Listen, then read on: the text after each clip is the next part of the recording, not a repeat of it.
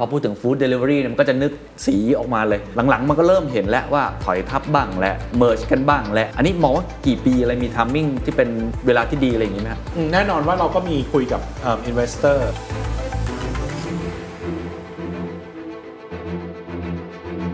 LINE MAN Wongnai กับ เคล็ดลับในการเป็นยูนิคอร์นตัวใหม่ของประเทศไทย investor หลักๆ มันจะแบ่งเป็น 2 ฝ่าย ก็คือฝ่าย financial investor กับฝ่ายที่เป็น strategic investor ถ้าเกิดว่า strategic investor มากเกินไป อาจจะมี conflict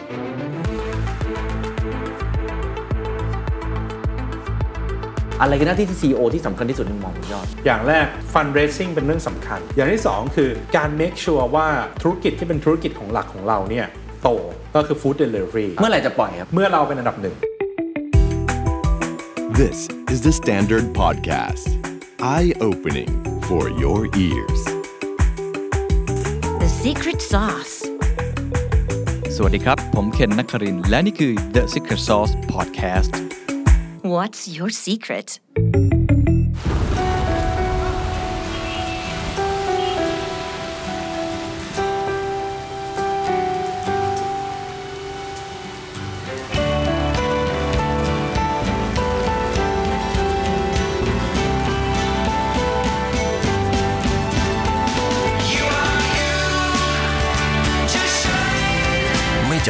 ต้องเหมือนใคร เพราะ UOB พร้อมเข้าใจโลกในแบบคุณไลแมนวงในกับเคล็ดลับในการเป็นยูนิคอร์นตัวใหม่ของประเทศไทย และหนทางข้างหน้าเขาจะเดินหน้าต่อไปอย่างไร วันนี้ผมกลับมาพูดคุยกับคุณยอดชินสุภกุลอีกครั้งหนึ่งนะครับ CEO ของไลแมนวงใน ซึ่งต้องบอกว่าตอนนี้เขามีนามสกุลต่อท้ายก็คือเป็นยูนิคอร์นเป็นที่เรียบร้อย หลังจากที่มีการระดมทุนนะครับในรอบซีรีส์ B มูลค่ากว่า 265 ล้านดอลลาร์สหรัฐ หรือว่า 9,700 ล้านบาทนะครับนำโดย GIC กองทุนความมั่งคั่งแห่งชาติ จากสิงคโปร์ Line Corporation BRV Capital OR บัวหลวง Ventures Taiwan Mobile นะครับ ซึ่งก็ต้องบอกว่าตอนนี้ทำให้บริษัทมีมูลค่าหลังการระดมทุนมากกว่า 1,000 ล้านดอลลาร์สหรัฐ หรือว่า 3.7 หมื่นล้านบาท เป็นยูนิคอร์นเป็นที่เรียบร้อย ผมพูดคุยกับคุณยอดหลายครั้งครับ น่าจะประมาณ 4 ครั้งได้แล้ว แต่ครั้งนี้เป็นครั้งที่ผมบอกเลยว่ามันเข้มข้นมาก ๆ เพราะว่าผ่านประสบการณ์มาเยอะครับ คุณยอดผ่านมาตั้งแต่ยุคที่เป็นวงในอย่างเดียวเลยนะฮะแอปรีวิวร้านอาหารต่างๆ ผ่านมาตั้งแต่ยุคที่เขาเริ่มที่จะจับมือกับ Line Line Man แล้วก็ merge กันอย่างจริงจังเป็น Line Man วงใน ผ่านมาหลายยุคหลายสมัยจนปัจจุบันเนี่ยเป็นยูนิคอร์นมีบทเรียนที่แตกต่างกันในแต่ละ stage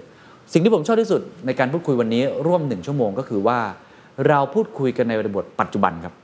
การทำสตาร์ทอัพในยุคปัจจุบันไม่เหมือนการทำสตาร์ทอัพในยุคอดีตครับ บริบทเปลี่ยนคู่แข่งเปลี่ยน สมรภูมิเปลี่ยน ยกตัวอย่างง่าย ๆ คุณจะมา burn เงินในวันนี้ คุณยอดบอกยากมาก ยกตัวอย่างง่าย ๆ คุณจะทำสตาร์ทอัพที่เกี่ยวข้องกับคอน sumer หรือเป็น B2C คุณยอดบอกยากมากๆ พื้นที่ area มันแคบลง การระดมทุนต่างๆ มีวิธีคิดที่เปลี่ยนแปลงไป วันนี้จะเป็นเคล็ดลับในการทำสตาร์ทอัพในยุคปัจจุบันเลยครับ 2022 2023 หรือโลกหลังโควิด ที่ผมคิดว่าจะมีประโยชน์กับทุกท่านแน่ ๆ แล้วคุณยอดก็ตอบทุกอย่าง โดยเฉพาะในประเด็นหลัง ๆ ครับ คือพูดถึง Ecosystem สตาร์ทอัพหรือว่า tech ของประเทศไทย ว่าเราจะแข่งขันอย่างไรในกับภูมิภาคนี้ครับ ขอบคุณคุณยอดนะครับ ให้เกียรติอีกครั้ง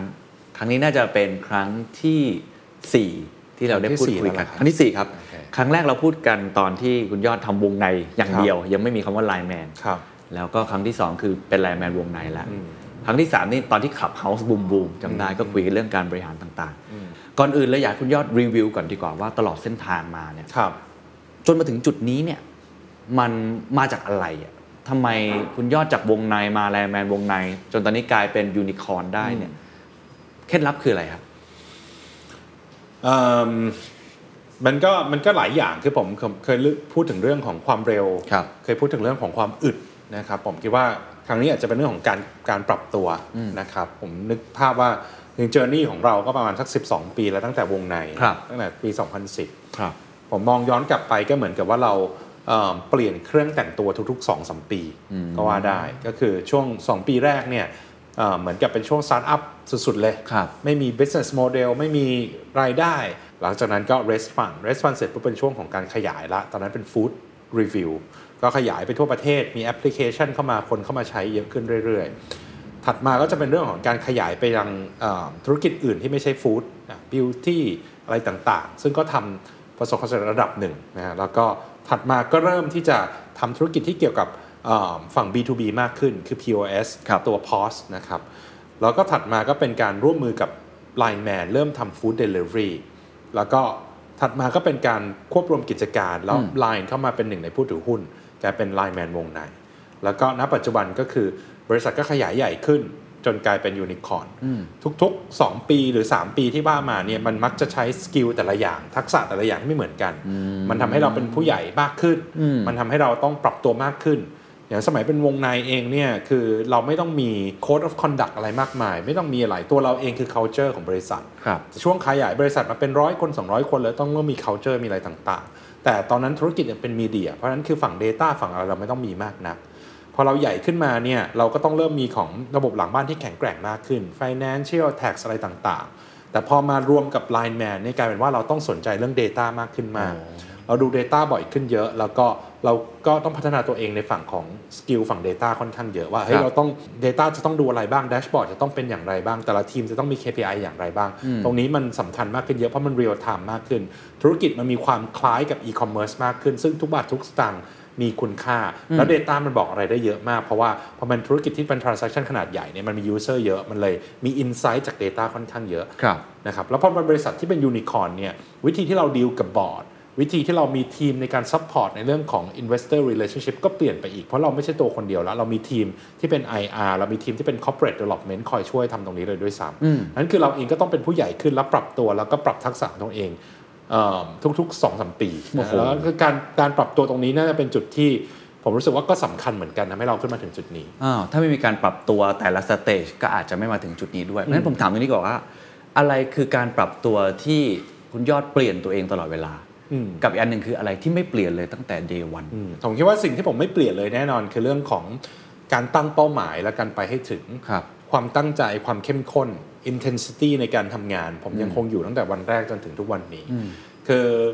โหดยังไงก็ยังโหดอย่างนั้นเสมอต้นเสมอปลายนะจำได้ว่าคุยกันทีไรคุณยอดคุณยอดเป็นคนดุผมค่อนข้างดุก็ก็ในทุกๆ survey ผมทำ survey กับทีมประจำแล้วก็ครับเป็น feedback แรก ๆ ที่ได้รับเสมอว่าเฮ้ยเอ่อ โหดน้อยลงกว่านี้ บ้างก็ได้เป็น bad cop น้อยลงก็ได้เป็น good cop บ้างในบางครั้งก็โอเค แต่ว่ามันเหมือนเป็น natural ของเราว่าเราเราค่อนข้าง intense ในการทำงาน แต่สิ่งที่ปรับเปลี่ยนก็คือวิธีการที่ที่ปรับเปลี่ยนนะเราไม่จำเป็นที่จะต้องแบบใช้ tools เดิม เราไม่จำเป็นต้องใช้ ตำแหน่งเดิมๆ เราจ้างคนเข้ามาใหม่ที่เก่งกว่าเราในบางเรื่อง แล้วเราต้องพยายามที่จะฟังเขามากขึ้น เราพยายามที่จะเรียนรู้ในสิ่งใหม่ๆ ตลอดเวลา นั่นคืออาจจะคงที่ในเรื่องของเป้าหมายและความเข้มข้น แต่ปรับเปลี่ยนในเรื่องของวิธีการทำงานครับผมถามใน stageล่าสุดแล้วกันครับที่สามารถเป็นยูนิคอร์นได้จากการ raise fund เนี่ยเล่า story ให้ฟังหน่อย เพราะว่าผมเชื่อว่าสตาร์ทอัพไทยหลาย ๆ คนเนี่ยก็ใฝ่ฝันเนาะครับการ raise fund เองมันต้องมาจากอะไรจากตัว CEO เอง จากตัว business model ของเรา หรือมันมาจากอะไรกันแน่ที่ทำให้เขาไว้ใจนะครับโดยเฉพาะเป็นกองทุนจากสิงคโปร์จากเกาหลีต่างประเทศอะไรแบบนี้ด้วยครับอืมผมว่าอย่างแรกคือเออเราต้องอยู่ในตลาดที่ถูกก่อนนะครับก็เอิ่มอย่างตอนอยู่เป็นวงในเนี่ยตอนนั้นเป็นตลาดรีวิวร้านอาหาร ซึ่งจริงๆรายได้หลักก็มาจากการโฆษณาซึ่งตลาดโฆษณาก็ใหญ่ระดับหนึ่งครับนะแต่ว่ามันก็ไม่ใช่ระดับที่จะ sustain unicorn ได้พูดง่ายๆ แต่พอมาเป็นตลาด food delivery เนี่ย food delivery เนี่ยเป็นส่วนหนึ่งของตลาด food market ตลาด food market ในประเทศไทยเนี่ยเอิ่มประมาณสักเกือบเกือบหนึ่งล้านล้านบาทเนี่ยประมาณ 30 บิลเลียนอะประมาณ 30 บิลเลียน US ดอลลาร์ประมาณเกือบเกือบหนึ่งล้านล้านบาทตลาด เขาเรียก F&B ในประเทศไทยนะใหญ่มากดังนั้น food delivery จะเป็นส่วนหนึ่งในนั้นเสมอใน 100%คนอาจจะเอิ่มกินข้าวที่ข้างในสักประมาณ 80%อาจจะซื้อกลับบ้าน 5%อาจจะเป็น food delivery 15%นั้นครับ food delivery มันเลยกลายเป็นว่าเป็นส่วนหนึ่งของตลาด 1 ล้านล้านบาทตรงนั้นมันตลาดพอตลาดมันใหญ่ ตลาดมันใหญ่มันก็เลยเป็นเออพอเราเอาตัวเองเข้าไปอยู่ในนั้น ด้วยการ merge ระหว่าง LINE MAN กับวงในมันก็เลยทำให้เรามีโอกาสมากขึ้นครับมีโอกาสในการเจริญเติบโต ข้อที่ 2 คือเอิ่ม ตลาดมันโต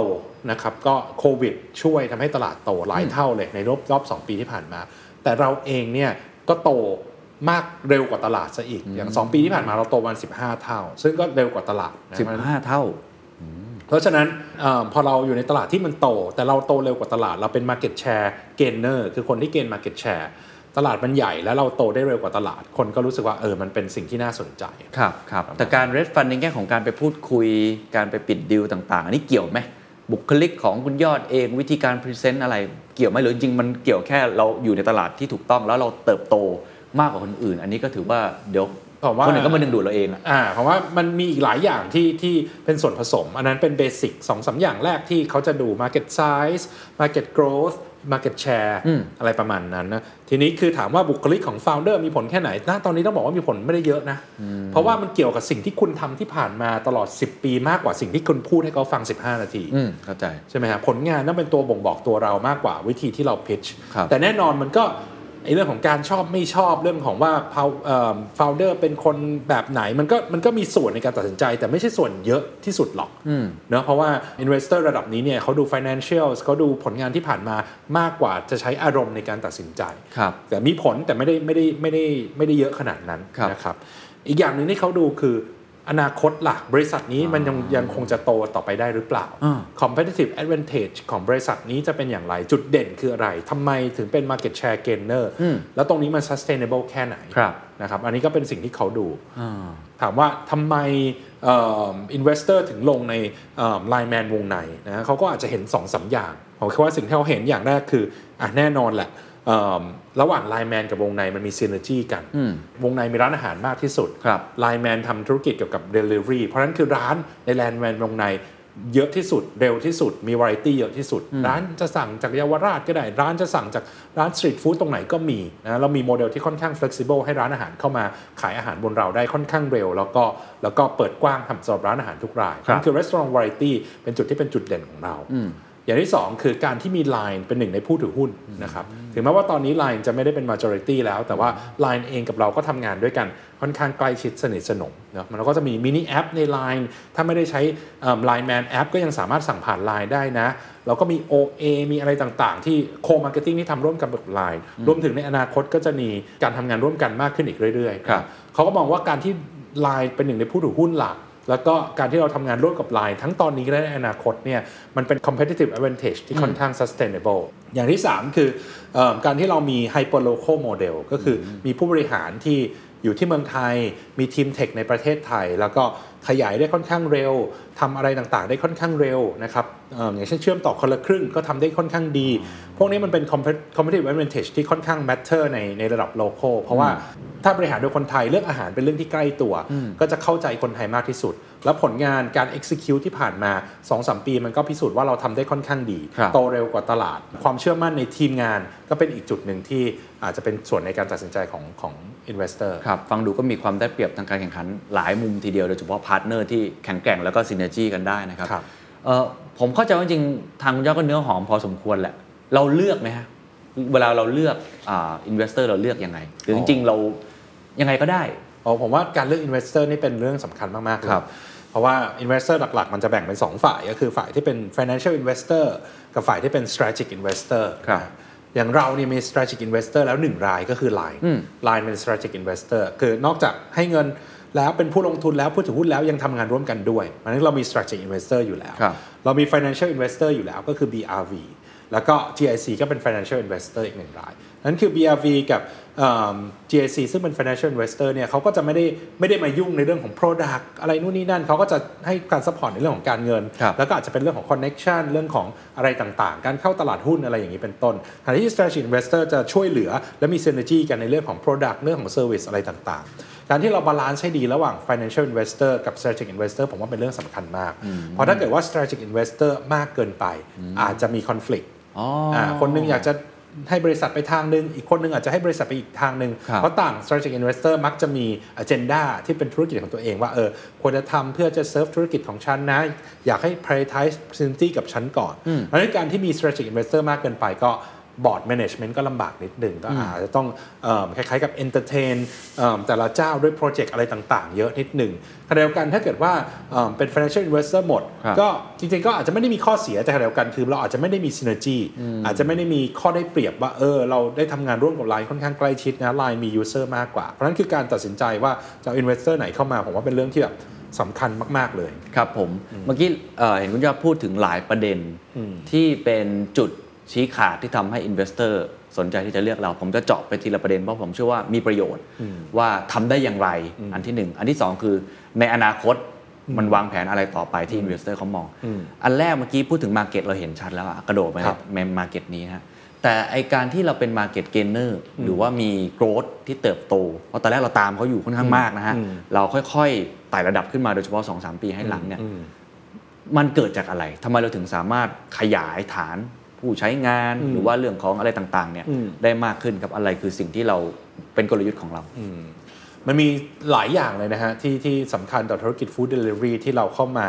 เอ่อปรับปรุงพัฒนาแล้วก็แล้วก็ fix มันไป ผมยกตัวอย่างแล้วกันก็คืออะอย่างแรกง่ายสุดเลยคือการขยายออกไปเอิ่มจังหวัดต่างๆนะตอนที่เอิ่มสมัยก่อนสักประมาณ2อสปีที่แล้วเนี่ย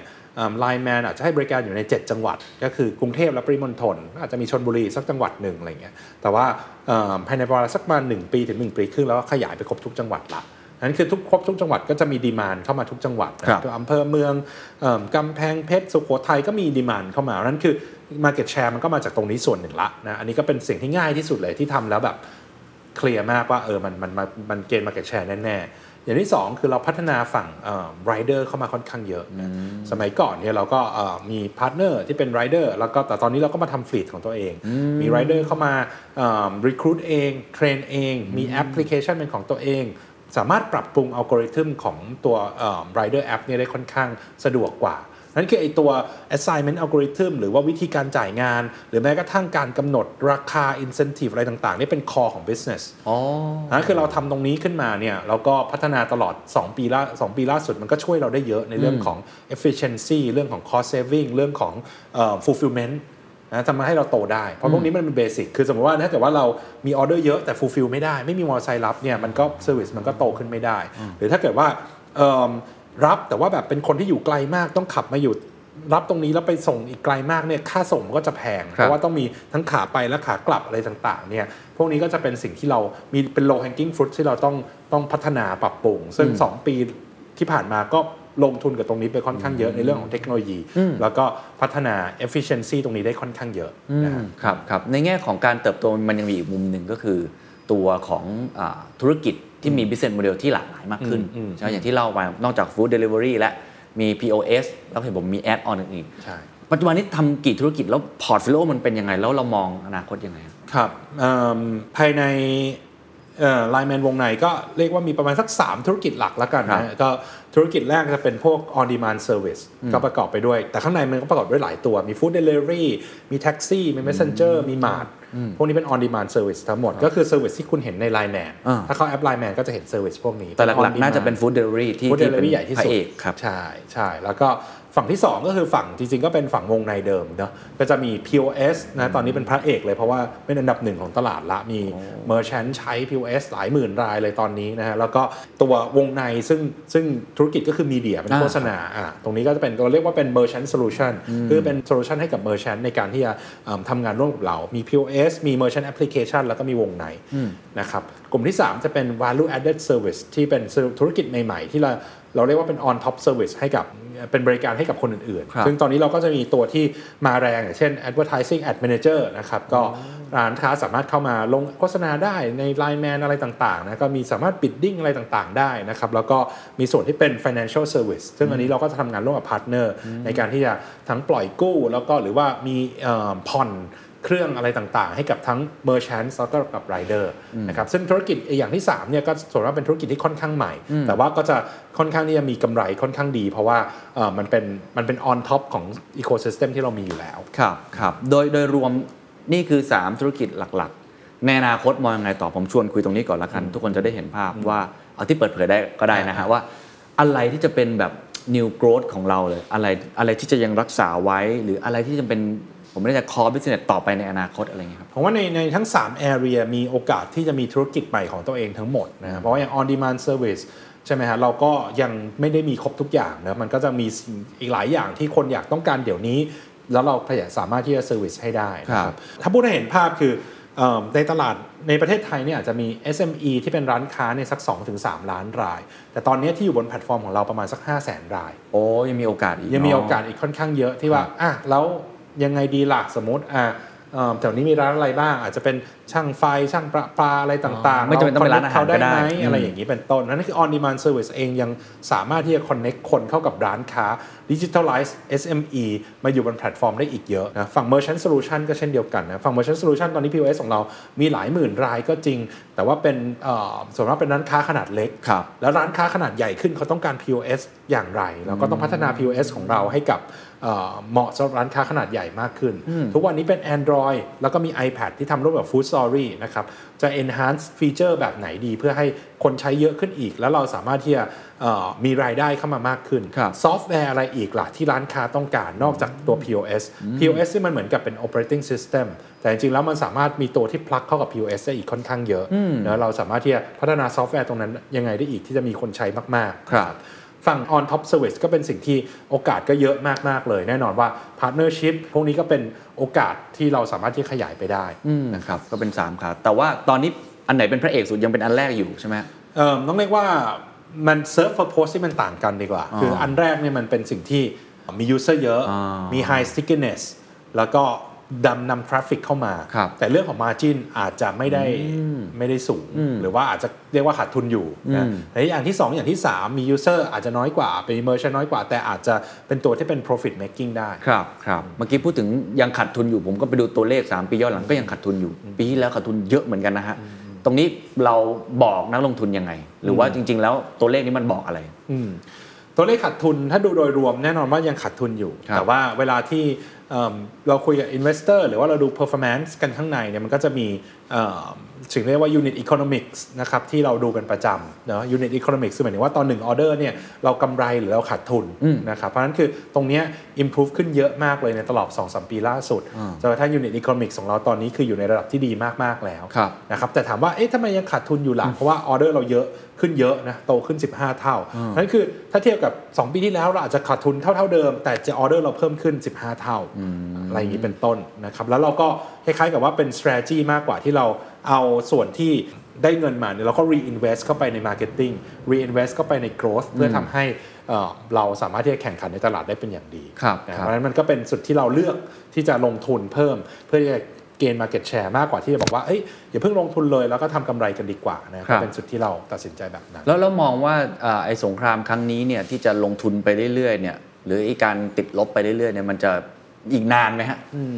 มันก็เป็นจุดที่เราต้องเออควบคุมไม่ได้เนอะเพราะว่ามันก็มีผู้เล่นหลายผู้เล่นในตลาด แต่ว่าถ้าถามว่ามันดีขึ้นกว่าแล้วเซหกเดือนที่แล้วไหม ผมคิดว่าตอนนี้สภาพตลาดก็ถือว่าดีขึ้นเยอะในเรื่องของการแข่งขันนะอ่าเพราะว่าเพราะว่าผู้เล่นต่างๆก็เอ่อไม่ไม่ได้บ้านเลือดเท่ากับก่อนหน้านี้ครับนะก็มันก็จะมีช่วงหนึ่งช่วงสักแบบquarter หนึ่ง quarter สองปีที่ผ่านมาเนี่ยแหละปีนี้แหละ 2022 นี่แหละที่แบบโอ้โหมี 6 ผู้เล่น แล้วทุกคนก็ค่อนข้างที่จะเอ่ออัดกันเต็มที่นะตอนนั้นก็จะขาดทุนเยอะหน่อย แต่ถ้าเกิดว่าอะผู้เล่นเริ่มที่จะ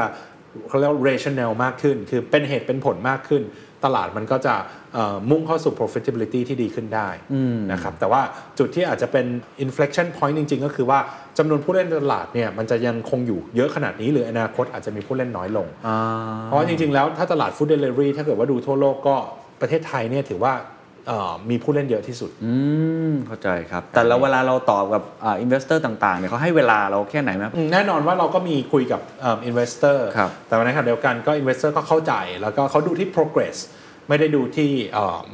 เขาเรียกว่าอะไรระยะเวลาเพียงอย่างเดียวอ่าแล้วก็เราต้องดู relative เทียบกับคู่แข่งรายอื่น ๆ ด้วยครับครับนั่นก็ต้องบอกว่า investor ที่เราคุยอยู่ก็มีความมั่นใจแล้วก็แล้วก็พร้อมที่จะไปด้วยกันกับเราครับอะพอพูดถึงเรื่องนี้ก็ต้องพูดถึงคู่แข่ง เนาะพอพูดถึง food delivery มันก็จะนึกสีออกมาเลย แล้วก็ต้องบอกว่าเป็นสมรภูมิที่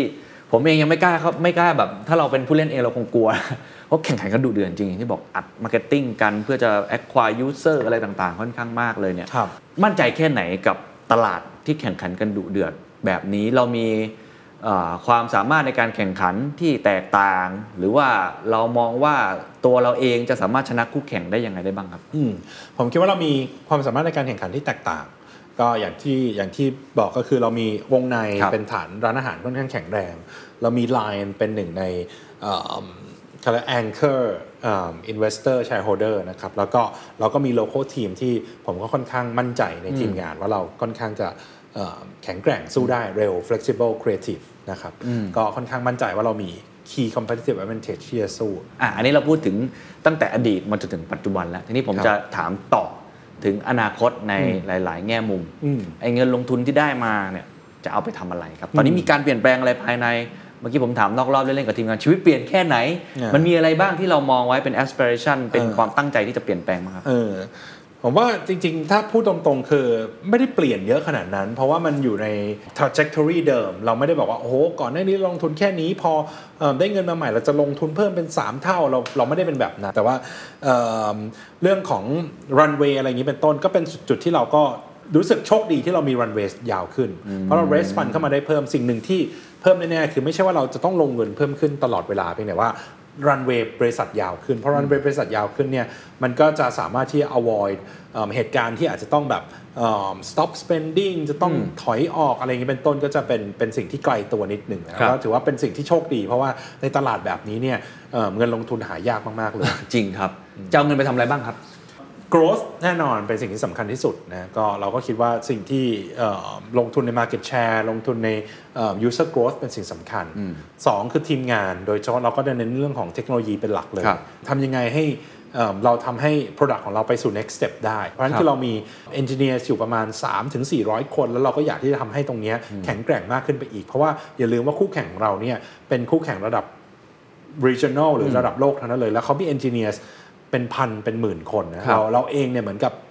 3 4 0 0 คนเราต้องทำ product ให้มันเก่งให้ได้เท่าเขาอืมแสดงว่าตอนนี้ game changer สำคัญใน step ถัดไปของ LINE MAN Wongnai คือเทคโนโลยี โดยเฉพาะเรื่องของคนใช่ผมเห็นประกาศรับใน Facebook ส่วนตัวอ่าของพี่ยอดเองด้วยนะ เขียนเลยว่านี่สนใจติดต่อมาได้เลยทำไมจึงมองว่าเรื่องนี้เป็นเรื่องสำคัญมาก tech ตอนนี้เราต้องการมา enhance อะไรเป็นพิเศษ เกมนี้ทำไมอันนี้ถึงเป็นจุดชี้ขาดจุดยุทธศาสตร์มาก ผมว่าก็ service ทั้งหมดของเรามันก็เป็น tech base ทั้งหมดนะ คนทำ transaction ผ่านเทคโนโลยีเอ่อผ่านแอปพลิเคชันล้วนๆ แต่จริงๆแล้วภายข้างในมันไม่ใช่แค่แอปตัวเดียว แต่มันประกอบไปด้วยแอปพลิเคชันฝั่ง user แอปพลิเคชันฝั่ง merchant POS แล้วก็แอปพลิเคชันฝั่ง rider แล้วก็มี 4 ล้อสำหรับพี่ๆแท็กซี่อีกนะครับมันคือมันมี Product อยู่ประมาณ 6-7 ตัวที่มันเป็น core เอิ่มที่เราจะต้องดูแลครับและไอ้ระบบตรงกลางเนี่ยที่เอาไว้เอ่อ matching เอาไว้จ่ายงาน หรือว่าเอาไว้ segment users ในประเภทต่างๆ ก็ล้วนแล้วแต่เป็นเทคโนโลยีที่เราต้องลงทุนทั้งนั้นเลยแต่ว่านั้นมันเป็นมันเป็น core ของธุรกิจ จริงๆตั้งแต่สมัยวงในละอ่ามัมันเป็น line man ยิ่งมากขึ้นไปอีก เพราะว่ามันคราวนี้มันกระทบกับคนเป็นล้านๆหรือแม้กระทั่ง 10 ล้านชีวิตนะครับเอ่อจะจะทำเซิร์ฟเวอร์ยังไงให้มันให้มันไม่ล่มด้วยอะเพราะว่าบางทีนะเอิ่มอย่างช่วงกลางวันหรือช่วงเอิ่มฝนตกอย่างเงี้ยคนก็เข้ามากันเยอะมากอะไรอย่างเงี้ยทำยังไงให้เซิร์ฟเวอร์มันสามารถที่จะสเกลได้เป็นต้นนะครับกังวลบ้างไหมครับเรื่องคน เพราะว่าผมคุยกับผู้บริหารหลายคนด้านฝั่งเทคเหมือนกันเนี่ย ปัญหาเหมือนกันครับ หาคนไม่ได้ หรือว่าจริง ๆ ต้องไป Import คนมา แล้วก็พูดตามตรงค่าตัวแพงฮะเพราะว่าเป็นมนุษย์ทองคำมากเลยตอนนี้เนี่ยความท้าทายหลักเรื่องคนคืออะไรคือถ้าเป็นเอ่อน้องๆจบใหม่ที่จูเนียร์ค่อนข้างหาได้เยอะนะก็ก็น้องๆก็สนใจในที่จะทำงานกับเรานู่นนี่นั่น แต่ถ้าเกิดว่าโตขึ้นมามีประสบการณ์เยอะๆปุ๊บบางทีอาจจะไปทำอาชีพอื่นบ้าง มันคือซีเนียร์เอนจิเนียร์ที่ยังคงเป็นเขาเรียกว่า individual contributor อยู่เนี่ยเหลือน้อยไม่ไม่ได้เยอะมากนักทีมที่เป็น product manager PM ต่างๆ เนี่ยก็ไม่ได้หาได้ในเมืองไทย เพราะว่าต้องยอมรับจริง ๆ ว่าเมืองไทยก็ไม่ได้สร้าง product เยอะขนาดนั้น ส่วนมากก็ใช้ product จากเมืองนอก เพราะฉะนั้นคือประสบการณ์หรือว่าเอ่อ exposure ต่อเทคโนโลยีที่มันถ้าเชื่อคนหมู่มากเนี่ยมันไม่ได้เยอะมากจริงๆครับเพราะฉะนั้น การ import คนข้างนอกเข้ามาก็เราก็ต้องทำเช่นเดียวกันนะแต่แน่นอนว่าเราก็พยายาม balance ให้ดีแหละว่าอะตำแหน่งแบบไหนที่อะอย่างเช่นถ้าเป็นฝั่ง rider เนี่ยอาจจะต้องคนไทย เพราะว่าต้องเข้าใจ context ต้องอ่าน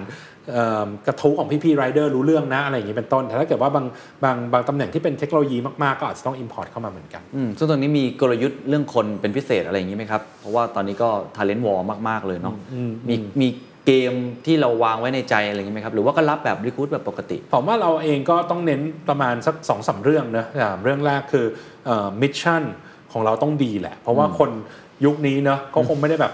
ยิ่งเขามีทางเลือกเยอะเขาคงไม่ได้เลือกเพราะว่าเงินเพียงอย่างเดียวนะเอ่อก็ mission หรือหรือ vision ของเราต้องต้องแข็งแรงแล้วต้อง align กับเขา เขาต้องรู้สึกว่าได้ทำ impact จริง ๆ ได้ทำในสิ่งที่เขารู้สึกมีคุณค่าครันะบอย่างที่ 2 คือแน่นอนเรื่องของ pay ก็ต้อง competitive แหละ ถึง mission คุณดีแค่ไหน แต่คุณจ่ายน้อยกว่าคนอื่นเขาก็อาจจะไม่มาก็ได้นะครับ อย่างที่ 3 คือไลฟ์สไตล์ในการทำงานเนอะ เอ่อเขารู้สึกว่าเขาได้มาอยู่ใน environment ที่มันดีหรือเปล่า เรามีความ flexible แค่ไหน work from home ไม่ work from home หรือว่าเอิ่มเทคโนโลยีที่เราใช้ระบบระเบียบในการที่เราเขียนโค้ดพวกนี้ก็สำคัญทั้งหมดนะเพราะฉะนั้นคือเราพยายามทำให้เราแข็งแรงทั้ง 3 ส่วนในการครับที่จะรับคนเข้ามา ครับผมอ่าเมื่อกี้เราพูดในแง่ของการที่เราจะเอาเงินมาลงทุนตรงนี้ตรงนั้น แล้วก็เรื่องของคนฮะเป้าหมายจริง ๆ ของคุณยอดคืออะไรหลังจากนี้เห็นว่าจะมีการเข้า IPO เนาะแล้วก็ฝันถึงเซ็ต50 อะไรแบบนี้ด้วยเล่าให้หน่อยแล้วระยะเวลาประมาณกี่ปี คือเป้าหมายส่วนตัวคือตอนนี้เป็นเป็นกลายเป็นสิ่งที่ว่า เอ๊ะเราเองเนี่ยจะไปได้ถึงไหนกันนะ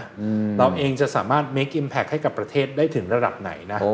นะก็คือก็คือซึ่งผมก็ไม่รู้คำตอบเพียงแต่ว่าแน่นอนว่าถ้าเรามองเรื่องของ Impact ที่เป็น milestone ก็แน่นอนว่าเรื่องของการเข้าตลาดหุ้นครับก็เป็น milestone ที่เห็นได้ชัด แล้วก็เป็นสิ่งที่มันช่วยทุกคนแหละ เพราะว่าผมคิดว่ามันช่วยทั้ง1ตัวผู้ถือหุ้นเอง ก็เขาก็จะมี liquidity ในการที่จะเทรดหุ้นอะไรต่างๆนะเขาก็จะมีอาจจะมี return ได้ในบางคนอาจจะ exit อาจจะอะไรต่างๆนะครับสองคือช่วยของ employee ด้วย เพราะ employee บางคนก็มีหุ้นบริษัทอยู่เหมือนกัน หุ้นเขาก็จะสามารถที่จะไปเทรดใน IPO ได้ เขาก็จะมี liquidity ในการเทรดอะไรต่างๆ ได้เขาก็จะได้ return กลับไป จริงๆนะผมอยากจะสร้างเศรษฐีสัก 100 คนอะที่เกิดจาก Line Man อ๋อเออเพราะฉะนั้นคือ Line Man วงในนะเพราะฉะครันั้บนคือคนที่อยู่กับเรามานานก็อยากให้เขาเป็นเศรษฐีกันทั้งหมดนะครับแล้วก็ผมก็คิดว่าช่วย ช่วยกับวงการด้วยนะ ผมไม่ไม่กล้าพูดว่าช่วยประเทศชาติ แต่ว่าผมคิดว่าอย่างน้อยที่สุดในวงการเทคสตาร์ทอัพที่ผมเข้าใจเป็นอย่างดีเนี่ยมันน่าจะเป็นสัญญาณน่าจะเป็นดอกไม้ไฟให้เขาได้เห็นว่าเฮ้ยมันทำได้จริงอะเฮ้ยคนเก่งๆจะได้เข้ามาในวงการมากขึ้น บริษัท tech startup หรือบริษัท tech ที่ไม่ใช่สตาร์ทอัพก็ตาม จะได้มีกำลังใจ จะได้มี story จะได้มี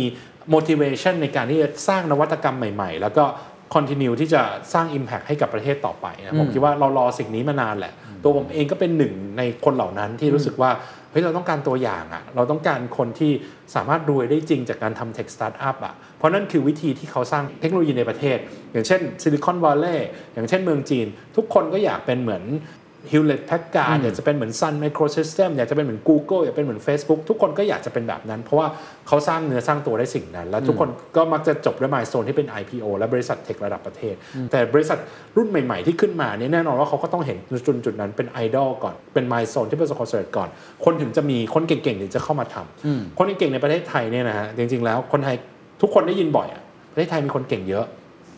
แต่ส่วนมากเนี่ยแน่นอนว่าก็อาจจะเลือกทำงานที่เป็น professional ทำงานแบงก์บ้างเป็น consultant บ้างเป็น investment banker บ้างคนเก่งระดับท็อปๆของประเทศก็มักจะเป็นสิ่งนี้ ถ้าเป็น engineer ทำงานบริษัทซิลิคอนวัลเลย์เยอะเลย รุ่นน้องผมที่เป็น engineer เก่งๆทำงานบริษัทซิลิคอนวัลเลย์เกือบทั้งนั้นนะไม่ได้ทำไม่ได้รู้สึกว่าเอ๊ะมาทำสตาร์ทอัพของตัวเองแล้วจะมีอนาคตอะไร เพราะไม่ได้มีตัวอย่างมากพอนะเราก็อยากจะเป็นหนึ่งในตัวอย่างนั้น อืมเข้าใจครับเป็นเหมือนแบบ role model เป็นแสงไฟให้ทุกคนเห็นว่า เอ้ย มันทำได้จริง ๆ นะกับการเป็น tech startup ในประเทศไทยแล้วไปให้ไกลที่สุดให้ได้นะครับ อะไรคือความท้าทายหลักนับตั้งแต่วันนี้ไปจนถึงไอ้ milestone ที่เราอยากไปให้ถึงที่คุณยอดกังวลที่สุด หรือแบบทำไม่ได้สักทีรู้สึกว่าเป็นจิ๊กซอว์ที่อาจจะเป็นตัวอุปสรรคสำคัญที่ทำให้เราไปไม่ถึงอืม มันก็มีจริง ๆ มันก็มีหลายเรื่องนะครับเรื่องเรื่องเทคโนโลยีเรื่องอะไรต่างๆ แต่ว่าผมว่าตัวแปรที่สำคัญมากๆ ก็คือไม่พ้นเรื่อง competition แหละ ถึงแม้เราเราจะชินกับมันแล้วก็ตาม แต่ก็ยังเป็นเรื่องใหญ่ที่มีผลกระทบต่อบริษัทเยอะมากที่สุดอยู่ดีนะ เพราะว่าเอิ่มเขาเรียกว่าอะไรดี ความ rational ของ competition เป็นสิ่งสำคัญมากที่จะบ่งบอกถึง profitability ของ market คือถ้าทุกคน irrational ลงทุนกันเยอะมากแข่งกันทุกคนเอิ่ม ไม่มีใครถอนออกมันก็จะก็จะ continue to burn money แต่ถ้าเกิดว่าอ่ามันมีคนที่เป็น rational มากขึ้นอะคนนี้บอกเอ้ยเอิ่มตลาดนี้มันอาจจะต้องออกแล้วนะหรือตลาดนี้อาจจะต้อง merge กันนะนู่นนี่นั่น เริ่มมีการ consolidate เริ่มมีการเอ่อแข่งขันกันอย่าง เอ่อเรียกว่าบ้านเลือดน้อยลงเนี่ย path to profitability มันก็จะมันก็จะเป็นไปได้จริงได้ง่ายขึ้น และณวันนั้นมันก็จะทำให้ IPO มันก็จะง่ายขึ้นด้วยนะเพราะฉะนั้นคือเอิ่ม competition ก็ยังเป็นหนึ่งในตัวแปรที่สำคัญที่สุดอยู่ เราคุยกันมาจนถึงภาพของอนาคตแล้ว ทีนี้ผมอยากคุยภาพใหญ่กว่านั้นนิดหนึ่งครับว่ามันมีอุปสรรคปัจจัยเฉพาะหน้าที่เกิดขึ้นเผื่อจะเป็นประโยชน์กับแต่ละท่านนะครับว่าทางรายมาวงในหรือคุณยอดเนี่ยคิดยังไงนะครับอย่างเช่น ช่วงนี้ อ่านข่าวครับ มีแต่ข่าวเลิกออฟครับ โอ้โห Google เอ่ยอะไรเอ่ยทวิตเตอร์เอ่ยเมตาเอ่ยคือมันเป็นข่าวไม่ดีค่อนข้างเยอะมากๆ แล้วก็พวก recession อะไรต่างๆเนี่ยคุณยอดมองเรื่องนี้ยังไง แล้วกลับมาดูสถานการณ์บริษัทตัวเองเนี่ยมันบริบทมันเหมือนกันไหมมันมีทั้งวิกฤตแล้วก็โอกาสนะครับ คือถ้าเกิดว่าพูดในเรื่องวิกฤตเนี่ยมันเป็นเรื่องจริงที่ตลาดไม่ดี ตลาดไม่ดีหมายถึงว่า valuation ของบริษัทเทคทุกคนลงหมด แล้วทุกคนมองหา profitability คือทุกคนแบบไม่ได้ดูเรื่องอนาคตแล้วดูปัจจุบันเนี่ยคุณต้อง make profit แล้วเดี๋ยวนี้ อะไรอย่างนี้เป็นต้น ถ้าใครที่เอ่อ miss profitably miss earning ก็จะโดน penalty เยอะจากนักลงทุนว่าแบบเอ่อมันเป็นมันมีความเสี่ยงสูงอะไรอย่างนี้เป็นต้น สิ่งที่กระทบเราก็คือว่าพอตลาดไม่ดีเนี่ยเงินเนี่ยที่เรา raise จาก investor มันไม่ได้ raise ง่าย คืออย่างรอบล่าสุดเนี่ยเราใช้เวลา ประมาณเกือบเกือบหนึ่งปีในการ raise ซึ่งค่อนข้างยาว คือถ้าเป็นสถานการณ์ปกติน่าจะใช้เวลาสั้นกว่านี้ แต่ทีนี้คือเนื่องจากว่ามันเป็นสถานการณ์ที่ investor critical มากอ่าๆระมัดระวังกับบริษัทมากๆระมัดระวังมาก ๆ ต้องดูทุก angle ต้องตรวจสอบนานอะไรอย่างนี้เป็นต้นนะ แต่ว่านั่นหมายว่าถ้าเราผ่านตรงนั้นมาได้ investor ก็ไว้ใจละนะเพราะว่าเขามีกระบวนการตรวจสอบที่ยาวนานกว่าปกติ เพราะว่าเขาต้องระมัดระวังเรื่องของความเสี่ยงแต่ขณะเดียวกันเราก็มองว่านี่ก็เป็นโอกาสเช่นเดียวกัน เพราะว่าเอ่อ ในช่วงที่เป็น recession มันมีคำพูดอยู่ตลอดเวลาว่าเฮ้ยเทคโนโลยีที่ดีที่สุดมักจะถูกสร้างขึ้นเมื่อช่วง recession เพราะว่าเฮ้ยมันจะโตได้คือมันต้องใช้เงินไม่เยอะแล้วอะ่ะมันต้องโตได้คือมันต้องเป็นสิ่งที่ดีจริง ๆ แล้วอะ่ะมันเป็นสิ่งที่คนใช้จริง ๆ แล้วล่ะเพราะว่าพอคนมันอีโคโนมีมันไม่ดีคนไม่มีกำลังในการใช้จ่ายแต่คุณยังโตอีกแสดงว่าของคุณต้องดีจริง ๆ มันถูกรับมาจนแหลมคมแล้วในช่วงที่ตลาดไม่ดีฉะนั้นคือ เอ่อเราก็คิดว่ามันก็เป็นช่วงที่พิสูจน์เราเหมือนกันว่าถ้าเกิดเรายังคงโตได้ในตลาดแบบนี้ มันก็เป็นจุดที่น่าจะรับเราให้แหลมคมมากๆนะครับในเรื่องของการเลิกออฟนะครับผมคิดว่าก็ผมก็ไม่ไม่ไม่ได้ไม่ได้ไปดูข้างในในแต่ละบริษัทว่าว่าว่าเอ่อเขาเลิกออฟใครบ้าง แต่เราเองอะก็คิดว่าณจุดนี้เรายังไม่ถึงจุดนั้นนะเพราะว่าเราเองก็ระมัดระวังในการเอิ่มจ้างคนมาตลอด แต่ว่าแน่นอนว่าอนาคตเกิดอะไรขึ้นก็ไม่รู้เนอะใช่เราก็คิดว่าตอนนี้เรายังไม่เห็นจุดนั้น แต่ว่าอนาคตผมก็ก็ ไม่คงไม่สามารถสัญญาว่าตลอดไป ไม่เลยออฟก็คงไม่ใช่ ในในในความคิดของคุณยอดคิดว่าเรื่องนี้มันมันบอกอะไร มันมันมีบทเรียนอะไร แล้วก็ไอ้หน้าหนาวนี่มันอยู่อีกนานมากน้อยแค่ไหน บริษัทควรจะมีการเตรียมตัวรับมือกับเรื่องนี้อย่างไร เพราะคุณยอดเอง ผมไม่แน่ใจว่ามองเห็นสัญญาณหรือเปล่าเลยมีการทำลักษณะที่ค่อนข้างตระหนี่มาตลอด ซึ่งมันก็เป็นเกาะกำบังให้เราใช่ไหมตอนนี้ที่เราไม่ได้แบบเดือดร้อนอะไรมาก เพราะเราก็ป้องกันมาตลอด บทเรียนมันคืออะไรแล้วอะไรที่น่าจะสื่อสารได้ถึงกับสตาร์ทอัพหรือว่าผู้ประกอบการที่มองเหตุการณ์ข้างหน้าหลังจากนี้ครับอืมผมคิดว่าเรื่องของเออความตระหนี่ตรงนี้เนี่ยมันไม่ใช่เพิ่งเกิดขึ้นตอนนี้เพียงแต่ว่าเพราะว่าเราทำบริษัทตัวเองมาประมาณ 12 ปี เราก็เลยคิดว่าเงินบริษัทเป็นเงินตัวเองมาตั้งแต่ต้นอยู่แล้ว แล้วเราก็เลยเราก็คือแบบ ตั้งแต่วันแรกเราก็ดูเงินเดือนเองอ๋อจนถึงทุกวันนี้ เราก็ยังดูเงินเดือนค่อนข้างละเอียด เพราะฉะนั้นคือมันเป็น mindset ที่มันติดตัวมา เพราะว่าเราทำตั้งแต่ต้นครับใช่ไหมเราไม่ใช่เอ่อ professional CEO ที่แบบเอ่อดู overview แต่เราดูลงรายละเอียดในในในในหลาย ๆ จุด และจุดนี้ก็เป็นจุดที่เราเอ่อเป็น mindset ตั้งแต่ day one อยู่แล้ว แล้วในแง่ของคำแนะนำถึงผู้ประกอบการแล้วกัน ในในช่วงเวลาที่มันวินเทอ winter ร์นานหรือเปล่าเออเขาว่ากันว่านานนะเขาว่ากันว่าอย่างน้อยตลอดปีหน้าน่าจะน่าจะยังไม่ฟื้นดังนั้นคุณยอดก็ยังรัดเข็มขัดอยู่ยังไม่ได้แบบอะไรขนาดนั้นถูกไหมผมว่าเราเหมือนเดิมดีกว่าเราแบบเราเป็นเราเหมือนเดิมอะเราเป็นยังไงเราก็เป็นอย่างนั้นไม่ได้รัดเข็มขัดมากขึ้นไม่ได้รัดเข็มขัดน้อยลงเออถามว่ารัดเข็มขัดจนหน้าเขียวตั้งแต่ต้นหรือเปล่าไม่ใช่แล้วก็คือลงทุนในจุดที่อยากจะลงทุนลงทุนในจุดที่เราคิดว่ามี ROI ที่สูง เราเรามีเหตุและผลของตัวเองตั้งแต่ต้นเราไม่ได้ไม่ได้เปลี่ยนตามสถานการณ์แบบ ตลาดพูดแบบนี้เราเปลี่ยนเป็นอีกแบบหนึ่งอะไรเงี้ยทีนี้อีกมุมหนึงอยากมามุมมองเรื่องส่วนตัวบ้างครับของคุณยอดเพราะทุกครั้งที่คุยก็จะถามว่าซีโอบริหารงานอะไรยังไง ผมว่ามันน่าสนใจที่เอ่อผมก็เห็นเรียกได้ว่ามุมพัฒนาการหรือวิวัฒนาการของคุณยอดตลอดมานะจากเราเป็นสื่อเนาะเราก็ดูเอ้ยคุณยอดเปลี่ยนอะไรวิธีการพูด วิธีการทำธุรกิจวิธีการอะไรต่างๆเนี่ยมันก็เติบโตมาตลอดเอง ตัวคุณยอดเองเนี่ยบทบาทของเราในวันนี้ แม้ว่าจะเป็น CEO เหมือนกันเมื่ออาจจะ 10 ปีที่แล้วนะ แต่ผมเชื่อว่าการแบ่งเวลาไม่เหมือนเดิม skill set ไม่เหมือนเดิม อะไรบ้างที่เป็นหน้าที่ของคุณยอดในวันนี้อะอะไรคือหน้าที่ที่ CEO ที่สำคัญที่สุดในมุมมองคุณยอดเอิ่มเท่าที่ผมนึกออกตอนนี้อาจจะพูดถึง 2 อย่างนะครับ อย่างแรกผมคิดว่า fundraising เป็นเรื่องสำคัญเนะเพราะว่ามันเป็นการ secure อนาคตให้กับบริษัทครับแต่จุดนี้มันเป็น seasonal คือมันมีช่วงที่ต้องทำ fundraising เราไม่ได้เรา raise fund ทีหนึ่งเราไม่ได้ raise ตลอดเวลา เราก็ raise เสร็จปุ๊บอะเราจะสามารถที่จะเอ่อเขาเรียกว่าอะไรมี runway ที่ยาวพอที่อาจจะเอ่อปีหน้าถึงจะเริ่ม raise อีกทีหนึ่งอะไรอย่างนี้เป็นต้นนั่นคือ fundraising ณที่เป็น season ณจุดที่ต้อง fundraise เป็นเรื่องสำคัญครับที่เป็น priority นะครับอย่างที่สองคือการ make sure ว่าเอ่อ ธุรกิจที่เป็นธุรกิจของหลักของเราเนี่ยโตก็คือ Food Delivery เพราะฉะนั้น Food Delivery ผมยังคงลงลึกไปเป็นตัว T อยู่ ก็คือผมโอ้ผมกว้าง หมายถึงว่าผมก็ต้องดูกว้างแหละ ดูทุกทุก business unit แต่ว่าถ้าเกิดเป็น Food Delivery ผมจะเป็อ๋นอตัคุวณยอด T ยังลึกเลยยังลึกกับฟู้ดเดลิเวอรี่อยู่แล้วครับมากเลยมากเลย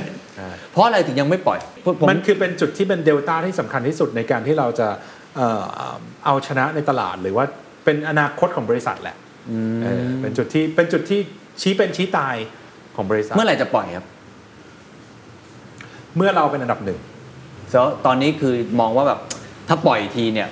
อาจจะมีคมันวามไม่เปลี่ยจำนแปลเป็นงต้องปล่อย เพราะว่าก็ถ้าเรารู้สึกว่าเราก็ยัง add value ได้อยู่ก็ไม่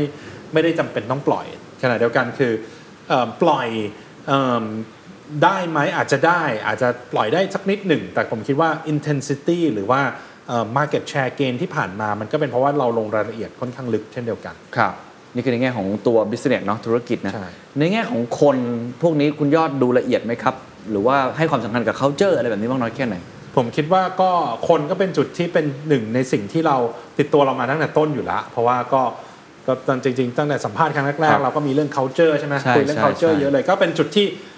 ก็เรียกว่า ตอนที่หมอเปลี่ยนเสื้อมาเสื้อตัวที่ 2 ตัวที่3เนี่ยที่แบบช่วงที่ขยายบริษัทวงใน ตอนนั้นจะให้ความสำคัญกับ culture เยอะมากอ่าๆสร้าง culture มี core values ใช่ใช่ impact flexible อะไรต่างๆฮะตรงนั้นมันเลยติดตัวเรามา มันก็เลยเป็นหนึ่งใน natural สิ่งที่เราทำอยู่แล้ว อีกอย่างหนึ่งที่เราเรียนรู้คือ results เป็นตัว impact culture เราไม่ได้โลกสวย คือเรารู้สึกว่าเฮ้ยเรามี culture ที่ดีที่สุดถ้า result เราไม่ดีเนี่ยมันกินไม่ได้เพราะฉะนั้นคือเราบอกเราต้อง make sure ว่า results เรา fix results ก่อนที่จะ fix culture อืมอันไหนมาก่อนครับ ส่วนใหญ่แล้ว เราเอา culture ที่เราอยากเห็นเพื่อให้ไปเกิด result หรือว่าเราเอา result คือเรา ข้อหนึ่งคือ result กับ culture มันไปด้วยกัน มันต้องไปด้วยกันก่อนครับนั่นคืออย่างน้อย culture ตอนนี้เรา core value เราบอก go deeper faster ซึ่งมันเกี่ยวกับที่มันเป็นตัว drive result ตรงๆนั่นคืออเอ่อผมคิดว่าการ fix culture แต่ไม่ fix result ไม่มีประโยชน์นั่นคือ fix results ก่อน ผมคิดว่า culture มักจะล้อตามมาเนะล้อตามมา อ่าเข้าใจครับ อะไรคือความผิดพลาด ในมุมมองของคุณยอดเอง ในตัว CEO เองที่ตัดสินใจผิดพลาด หรือว่าทำสิ่งที่มันแหมอยากจะกลับไปแก้ไขอะไรเป็นบทเรียนที่อยากจะแชโอ้ร์เยอะแยะฮะคือผมเปิดธุรกิจที่มันเจ๊งมาเยอะนะในในบริษัทเนี่ยแต่แต่ก็เราเลิกพูดถึงกันไปแล้วอะสมัยก่อนนะทำตั้งแต่อะไรดีโคคุกกิ้งสเปซช่วงหนึ่งมีเปิดร้านแบบเป็นขายบน LINE MAN ด้วยนะ เป็นแบบอ่าร้านชานมไข่มุกครับเออแบบเพราะว่าตอนนั้นสังคมมาแรงเราก็อยากจะทำ vertical integration ครับเนาะแบบเป็นเป็น white label อ่าอะไรอย่างเงี้ยอ่าก็เจ๊งอะไรอย่างเงี้ยใช่ไหมก็ก็มีมีหลายธุรกิจที่เจ๊งไปเรียบร้อยละนะก็ยอมรับตรงๆเลยว่าก็เจ๊งนะเอาสมัยก่อนเคยทำ massage at home ด้วย ที่เป็นนวดตามบ้านอ่านะจำได้ฮะค่อนข้างดีนะ แต่ว่าก็พอเจอโควิด ก็ปิดปิดเหมือนกันนะครับใช่ เพราะว่ามันก็มันก็ตอนนั้นก็สัมผัสอะไรคนก็กลัวเนอะก็เลยแบบอะปิดไปก่อนอะไรอย่างงี้เป็นต้นก็ยังไม่ได้กลับมาเปิดใหม่อ่ามีมีหลายธุรกิจที่ตัดสินใจทำแล้วก็แล้วก็ปิดทำแล้วก็ปิดประมาณสักสามอย่างน้อย4ี่ห้าธุรกิจอะแต่ว่าก็ยังคงสิ่งที่เสียใจที่สุดน่าจะเป็นสิ่งที่ไม่ได้ทำมากกว่า คืออ่ายกตัวอย่างเช่นอ่าถ้าเรื่อง Food Delivery เนี่ยเห็นชัดมากเลยว่า จริง ๆ แล้ว Line Man เนี่ย จับมือกับวงในตั้งแต่ปี 2016 เนี่ย ตอนนั้น Food Delivery ยังเป็นเบบีอยู่เลย ยังเป็นจุดที่มันตลาดมันเล็กมากเลย แต่ว่าเราไม่ได้ลงทุนมากเพียงพอระหว่างปี 2017 2018 2019ทำให้อ่าเราต้องมาไล่ตามตอนหลังอ่าเข้าใจนั่นคือจุดที่เสียใจมากที่สุดก็กลายเป็นสิทธิ์ที่ไม่ได้ทำเออถ้าทำตั้งแต่ตอนนั้นก็อาจจะใหญ่หรือขยายไปก็น่าแล้วจะสบายกว่านี้น่าจะสบายกว่านี้ใช่ใช่จุดที่ทำแล้วเจ๊งก็โอเคไม่เป็นไรเวลาทำแล้วเจ๊งก็ถอดบทเรียนกันยังไง หรือว่าก็เป็นเรื่องปกติของการทำสตาร์ทอัพที่จะต้องมีเป็นเรื่องปกติ ครับไม่ต้องถึงขนาดถอดบทเรียนนะไม่ต้องไปคิดถึงมันมาก ผมพูดภาพเล็กไปแล้ว อันนี้เมื่อกี้ตั้งแต่ต้นเราพูดภาพกลางเนาะพูดภาพใหญ่ระดับประเทศบ้างเพราะคุณครับยอดก็จะพูดตลอดนะว่าอยากจะสร้าง Impact อืมให้กับประเทศโดยเฉพาะการเป็น tech startup เนี่ยตอนนี้ประเทศไทยเป็นยังไงอะในแง่ของอีโค y ิสเต็มทั้งหมดเนี่ยเราพูดกันเยอะนะ ว่าเราอยากจะดึงดูดการลงทุน เราอยากจะสร้าง New S Curve มันเป็นยังไงบ้างในแง่ของจุดแข็งจุดอ่อน เอาเฉพาะวงการที่คุณยอดอยู่ก็ได้ครับอย่างเทคได้ได้ผมว่าก็เอิ่มถ้าเกิดว่าเป็นวงการเทคก็ต้องบอกว่ามันน่าจะผ่านช่วงพีคมาแล้วอะอืมเราว่าก็ในช่วงที่แบบพีคคนมีความหวังกันเยอะๆ คนทำนวัตกรรมสร้างพยายามจะสร้างบริษัทเยอะๆ น่าจะเป็นก่อนโควิดทีนี้มันก็ unfortunately ที่โควิดมาฮิตพอโควิดมาฮิตปุ๊บคนที่มันเกี่ยวกับกิจกรรมนอกบ้านเนี่ยก็หายไปเลย แต่มันก็ไม่ใช่เรื่องที่มันไม่ดีเสมอไป เพราะว่าผมคุยกับสตาร์ทอัพหลายคนที่เคยทำธุรกิจก่อนโควิด ตอนนี้เขาก็เปลี่ยนมาเป็นเ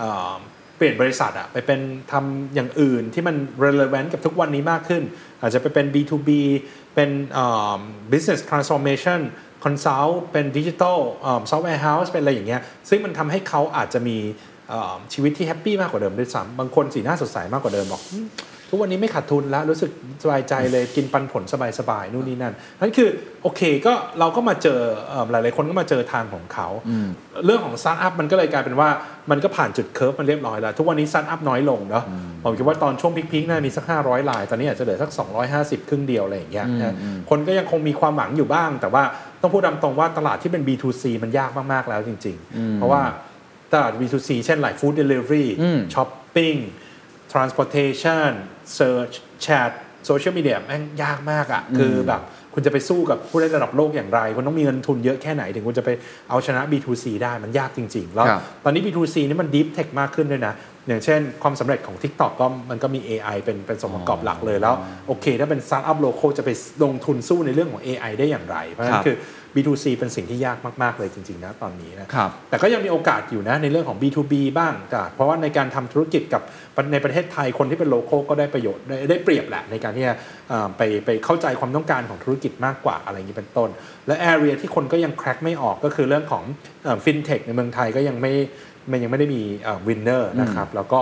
เอ่ออาจจะเป็นเรื่องของพวกเอ่อ agriculture tech อะไรอย่างนี้ก็ยังก็ยังไม่ได้เกิดเท่าไหร่นะแล้วก็พวกเอ่ออะไรที่เกี่ยวกับ medical เกี่ยวกับการการแพทย์อะไรอย่างนี้เป็นต้นก็ยังมี space ตรงนั้นอยู่ regulation ก็เป็นจุดที่ผมเห็นความเปลี่ยนแปลงนะอ่าผมเห็นความพยายามเลยหลายหน่วยงานเนี่ยต้องการ support เทคโนโลยีต้องการ support startup ต้องการ support new player มาก ๆ นะครับ แต่ว่าเอ่อมันอาจจะเป็นจุดที่มัน bottom up นิดนึงคือหน่วยงานหลาย ๆ หน่วยงานพยายามที่จะชงเรื่องขึ้นไป แล้วก็ผ่านแหละ แต่ว่าใช้เวลา 3 ปีบ้าง 5 ปีบ้างกว่าจะแก้กฎหมายผ่าน คอรมอไม่รู้กี่ชุดต่อกี่ชุดนู่นนี่นั่นอะไรอย่างนี้เป็นต้นนะก็เป็นเรื่องที่ไม่ได้เป็น top down เป็น bottom up พอเป็น bottom up ปุ๊บมันจะมาทีละอย่างอ่าอย่างอย่างหน่วยงานอย่างดีป้าเนี่ยผมครับก็ชื่นชมมากเลยเขาช่วยแก้กฎหมาย ช่วยแก้ pain point แต่มันก็จะมาแบบ 2 ปีอย่างหนึ่งอืมสองปีอย่างหนึ่งอืมเพราะฉะนั้นเมื่อเทียบกับประเทศอย่างสิงคโปร์อืมประเทศอย่างเอ่ออินเดีย ประเทศอย่างอิสราเอลมันก็มันก็ไม่ได้เป็น national agenda เหมือนกับเขาอ่าเออเพราะว่ากฎหมายมันไม่ได้ถูกเปลี่ยนทั้งชุด มันไม่ได้ top down ลงมาว่าเป็น agenda เอิ่มเป็น strategic direction ของประเทศ ในมุมหนึ่งอันนี้พอเข้าใจเห็นภาพว่าไอ้ตัวกฎหมายต่างๆให้ investor ดึงดูดมากขึ้น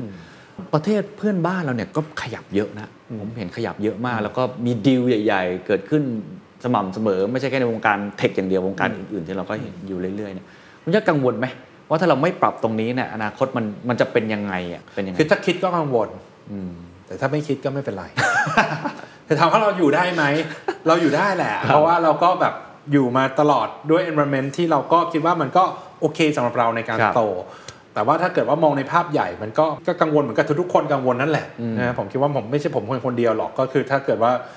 อ่านคอมเมนต์ทุกคอมเมนต์ก็ทุกคนก็กังวลหมดแหละกับอนาคตของของประเทศนะไม่ได้เป็นนักการเมืองแล้วไม่รู้วิธีแก้ด้วย แต่รู้แต่ว่าอะถ้าเฉพาะในเรื่องของเทค นี่น่าจะเป็นจุดที่ดีที่สุด คือถ้ามี top down direction อืมแก้กฎหมายครบทุกข้อไม่ต้องคิดมากไปลอกมาเลย ไปลอกมาเลยครับนะครับสักประเทศหนึ่งเลือกมาลอกมาอะทำตามนี้ปุ๊บชุดเดียว investor ต่างประเทศจะรู้สึกว่าประเทศไทยได้ลงทุนมากขึ้นนะครับคนอินโดนีเซียเก่งกว่าประเทศไทยหรือเปล่าพูดตามตรงนะ ผมไม่เชื่อว่าเขาเก่งกว่า แต่ทำไมเขามีโกเจกเขามีโทโกพีเดีย มีบริษัทเยอะแยะเต็มไปหมดเลย เงินลงทุนนะ โอกาสเนาะโอกาสมันมาเร็วกว่าเงินลงทุนไปลงตรงนู้นหลาย ๆ billion ก็ทำให้เขาได้ได้สร้างเอ่อเทคโนโลยีได้สร้างคนได้สร้างบริษัทที่ impact ได้เร็วกว่าครับอะสุดท้ายแล้วกันนะครับ เราต้องจบแบบมีความหวังครับผมเชื่อว่าคนคงมาขอคำแนะนำจากคุณยอดเยอะแหละ ในวงการสตาร์ทอัพเองว่าทำยังไงให้เป็นเหมือนพี่ยอดบ้างอะไรอย่างนี้นะฮะครับสมมุติว่ามีคนอยากจะเริ่มวันนี้เลยไอคนที่ทำมาแล้วเนี่ยเราพอเห็นเส้นทางนะเขาอาจจะมี trigger point แตกต่างกัน จะเริ่มทำเนี่ยสตาร์ทอัพวันนี้เนี่ย คุณยอดอยากบอกอะไรคุณยอดคิดว่าอะไรคือคำแนะนำสำหรับคนที่อยากจะเริ่มทำสตาร์ทอัพในวันนี้ either คุณมีเทคโนโลยีที่เหนือชั้นที่สามารถจับตลาดโลกได้นะครับ อันนี้คือทางที่หนึ่งคือสมมติว่าคุณมีแบบเอ่อ